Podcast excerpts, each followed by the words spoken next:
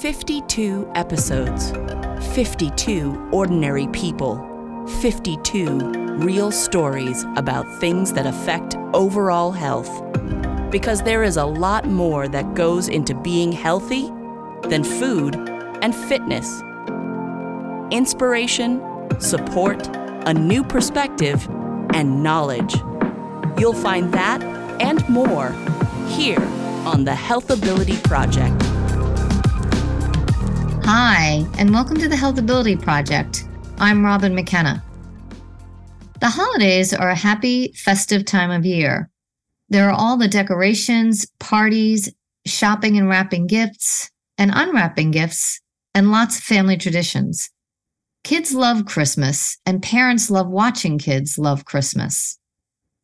Imagine, though, it's the holidays, you're the mom of three kids, and all of a sudden you are really unexplainably sick. After a round of tests, you learn just before Christmas that you have liver cancer. Your gut says that it's not that, so you seek another opinion and learn it's not liver cancer, it's stage four melanoma. How would all of this affect your overall health and well being? The diagnosis, having to worry about telling your children, and the journey through treatment. This is not an imaginary scenario. Rose Maxfield lived this narrative, and she's here with me today to share her story. Rose, thanks so much for being with me today. I'm really glad to have you. You have an incredible story to tell. But before we get started on your story, I just wanted to share your good news, which you just shared with me, which is your free and clear. Today was a three month PET scan, and you are 100% clear. So, congratulations. That is just awesome news. Uh, so happy for you. Thank you so much, Robin. And I'm thrilled to be invited to be a part of your podcast. Thank you. Yes. Thank you. So, tell us your story. You were originally diagnosed with liver cancer but there was something inside of you that j- just was not trusting that diagnosis and so you pursued another venue and found out that you had the wrong diagnosis. Tell us what happened and tell us about your journey how it affected your overall health and well-being and what happened what you did about it subsequently. Sure. Well the week before christmas in 2020 I was walking my dog as I normally do in the afternoon, and I had incredible pain. And it just felt, it got worse and worse as the afternoon went on. And I really thought I had appendicitis. So by 11 o'clock that night, I went into the hospital, the ER in Connecticut. And from then on in, I spent five days in the hospital. They had to help me with pain medication, pain management. And then they proceeded to take scans, MRIs, all sorts of blood tests. And after the five days, an oncologist came in to let me know the unfortunate news that they had found some tumors in my liver and they were going to officially diagnose me with liver cancer, but they couldn't until I actually went to the cancer center after I got dismissed or released from the hospital. So before that happened, they basically gave me the, the scary news. And I then went home for Christmas mm-hmm. and I was scheduled to go back to that doctor's office to then figure things out. How in God's name did you get through the holidays with this on your mind? I, I chuckle now, but boy, I was not chuckling then. I definitely went into shock. And thank God my brother, my friend Andy, and my older son Jack uh, all supported me. I could tell them the truth and I could tell them the news, and that alleviated a huge burden off my shoulders. Mm-hmm. But I was near tears every single moment because Christmas is so emotional anyway. Mm-hmm. And my mm-hmm. younger children, who were 15 and 17, oh, actually 14 and 16 at the time, mm-hmm. I just didn't want them to be sad. I didn't want to ruin their Christmas. So I just acted like I normally do and sort of bottled it all up. And I sort of was a robot. I just went through the motions and I got through the holiday. And I honestly, I look back at those pictures and inside of me was a feeling of such out of control and hopelessness but i look at the pictures and it just looks like me i'm just sitting there mm-hmm. opening presents giving everyone hugs so i i basically won acting 101 yes i was just going to say you did a great job. A plus on the performance.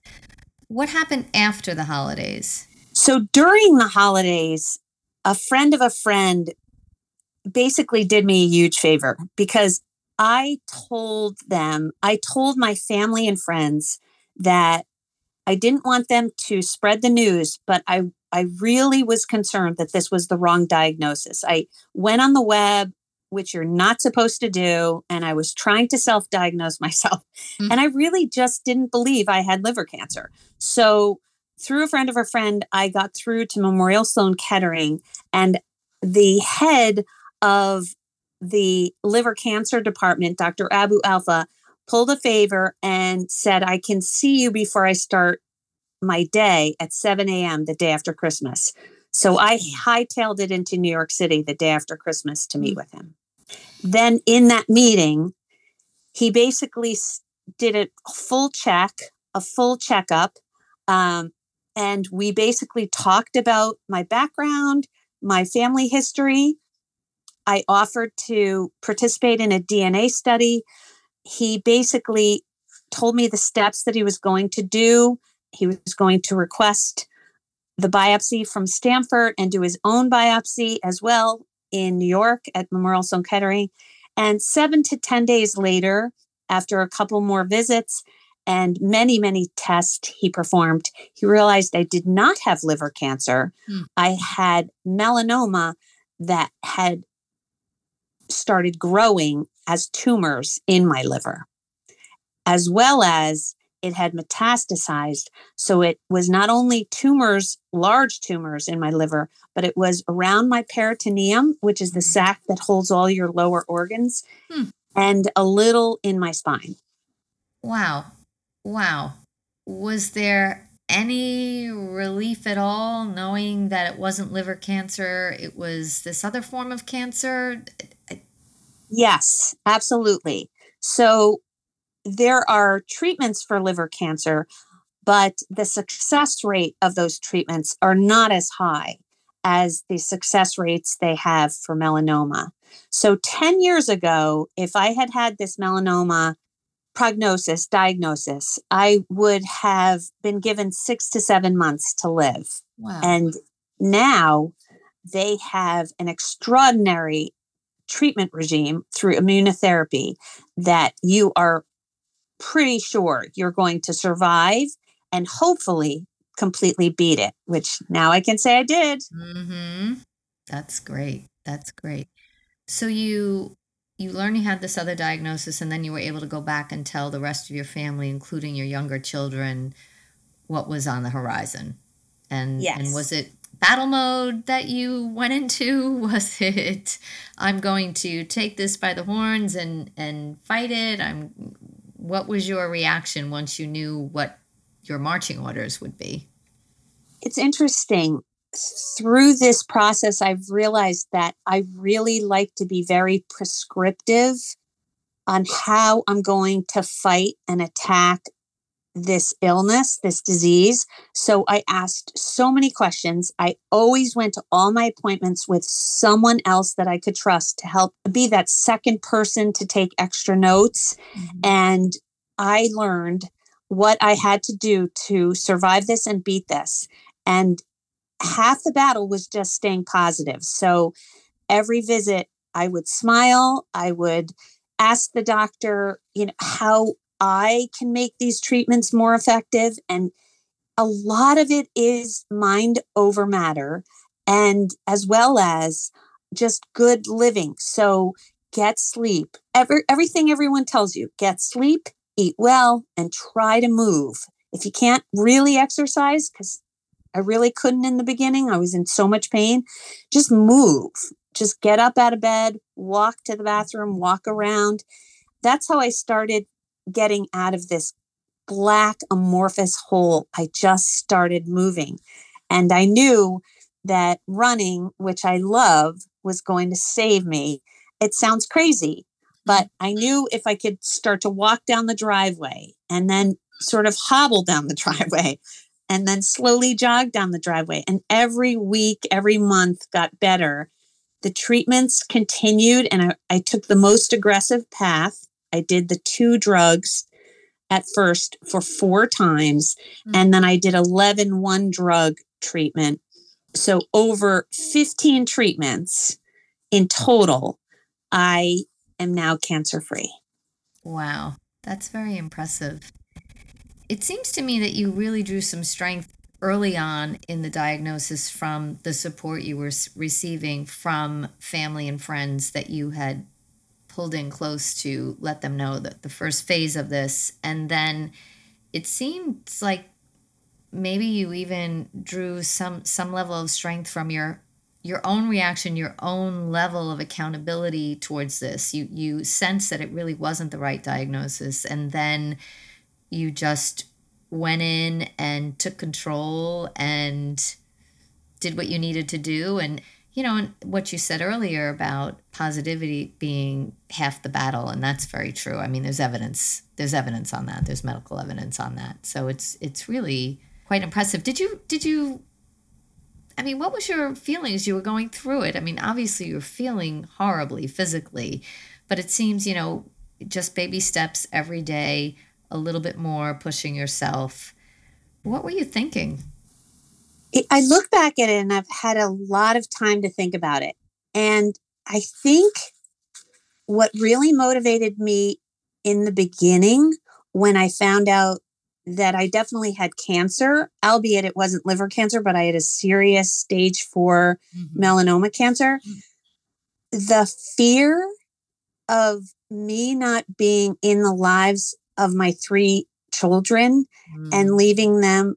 I know this is going to sound terrible, but leaving them with my ex, I panicked and mm. I just said, I cannot do that to them. You know, I'm still young, very young, and the fear of leaving those children made me stronger, be a better fighter, be be a great self advocate. And I naturally don't like to tell a lot of personal things about myself. And I forced myself to tell my girlfriends, my friends, my family. I mm. forced myself to give my up the updates, my health updates to all of them, including my cousins, who some of them I haven't even spoken to for years. Mm-hmm. But I wanted my whole family to know that this is in our DNA makeup, and I wanted them to be careful and to take the precautions to avoid sun damage and then perhaps even melanoma. And so I look back at it and say, yes, I definitely went into shock. I'm human. I didn't know what to do. I sort of became a robot. But then every time I thought of my children, I would just say to myself, no, I'm maybe it was denial, but I was like, I'm strong enough. I'm going to beat this. Mm-hmm. I never thought I wasn't going to beat it. It, it also seems too you, you were definitely outside of your comfort zone when you mentioned that you didn't like to talk about it, but you forced yourself to because you felt motivated or you were acting out of care and concern for others in your family to let them know that this is in your history, this is what I have, and also too you know you know maybe subliminally it was also a way to just garner even more support. Um, and i'm sure they all rallied around you. They did. I have an interesting family. My mom's sister married my dad's brother. Oh, wow. and they okay. they have six kids. We have seven kids. Wow. and we all look alike. And and unfortunately i have had cousins with cancer. So i I wanted to reinforce that this is serious stuff with our family. And I think I got the best cheerleaders I could ever ask for with mm-hmm. my my immediate family, my cousins, and my girlfriends and my guy friends. Everybody mm-hmm. wanted me to succeed.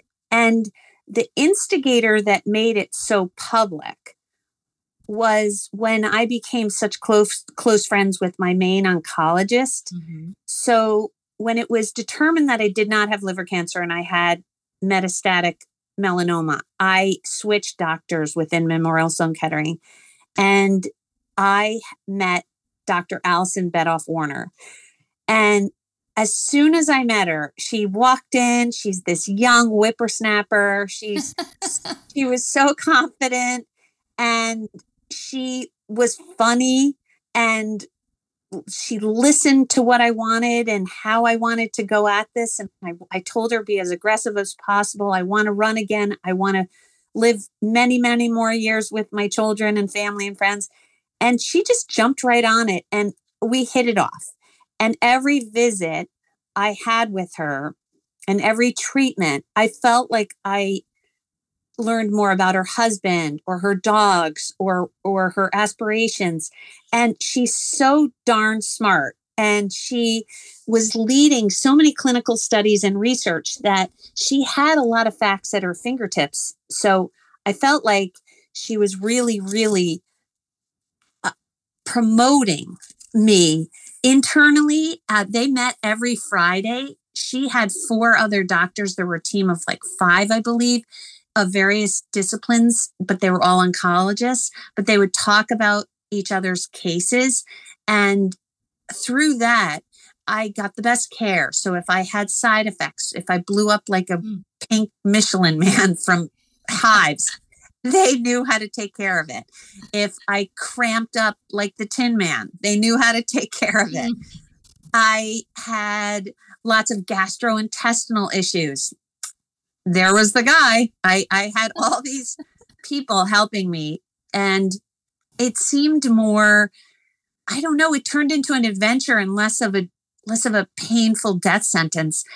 And then we became so close that she joked with me about running a marathon. And then we decided we were definitely going to run. I hadn't kicked cancer yet, but I felt well enough to train for a marathon. And she and I both ran the New York City Marathon together in November of 2021. And then I ran the London Marathon uh, this past October. And it's all to raise money for cancer research because it, it's when you get through something like this, you just want to keep giving back and hoping that my kids or their kids' kids will never have to go through this. They'll have a cure. Mm-hmm. And is the is the cancer awareness for all forms of cancer or is it is it for specifically the type that you have been diagnosed with? The running team for memorial sloan kettering that i ran on that's the running team for the entire hospital all cancers.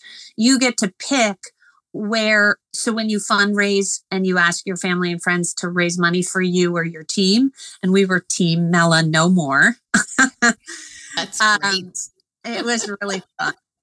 We basically chose melanoma. Okay. Okay. And that was that was sort of a brotherhood sisterhood unto itself as well. I felt like I joined a fraternity of survivors, doctors, researchers, friends, family. We would have Zoom calls. We would talk about people who were fighting for their lives, people that were survivors. We listened to lots of the new clinical trials.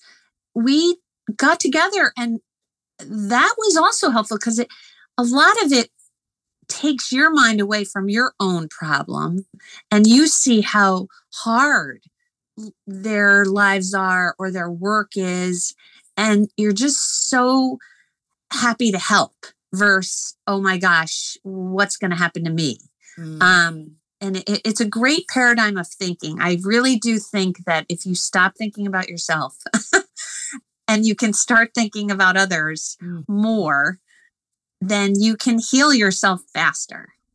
That is a beautiful sentiment and and I believe it wholeheartedly. I think there's probably medical evidence out there somewhere that would that would support that and it just i mean what a beautiful story i can't thank you enough for being my guest it seems that you ha- you had this challenge people rallied around you you you got through it with their support, you found strength in their support, but you also led by example. You didn't let this get you as much as you could. You also had a fabulous team, which I'm sure also gave you strength. As you were explaining the story earlier, and I was thinking to myself, you had the opportunity to get outside of yourself. You know, you've just confirmed it, where you, you start focusing on other people and trying to help other people get through what they're going through, which is kind of the purpose of this podcast overall is you know all these stories hopefully will help somebody who's listening find inspiration or hope or perspective to get through what they're going through so lead by example. I mean, I think your your face should be in the dictionary next to next to that phrase. Thank you. And if I could give everybody just one piece of advice, if you're a cancer survivor, if you're going through cancer, if you're having a hard time and you're sad or whatever, this is a little trick I did. And it sounds silly, but it works. So when I'd wake up and I'd be feeling really crappy or tired or overwhelmed, I would physically force my mouth to smile. and it helped a little bit. It didn't always make me jump out of bed and start singing for joy, but it did help. And the more I smiled, I it was like deep breaths for me. So I tried to smile. So I don't know. I hope it works for someone else, but it really worked for me. That's awesome. That's awesome. That sounds like it would. I mean, it's, it's how how could smiles not have a have a positive impact on you or anybody else? So that's that's an awesome piece of advice. Thanks. Thank you. Thank you so much for sharing your story. It's quite extraordinary. And are you continuing to run? Yes, I am, but I have slowed down. I I run about four or five miles three days a week. Okay, great. Good for you. Good for you. Thank you. Well, thanks again, Rose. I very much appreciate it. Listeners, if you enjoyed tonight's podcast, please like us, share us, tell your friends about us. And if you have any questions, comments, or suggestions, you can reach me at the Healthability Project at gmail.com. Thanks very much, and we'll see you next week. Thanks for joining us today at the Healthability Project. We'd love to hear from you, so please email us your questions, comments, or suggestions, including future guests, to the Healthability Project at gmail.com. And please like us, subscribe, and share us with your friends.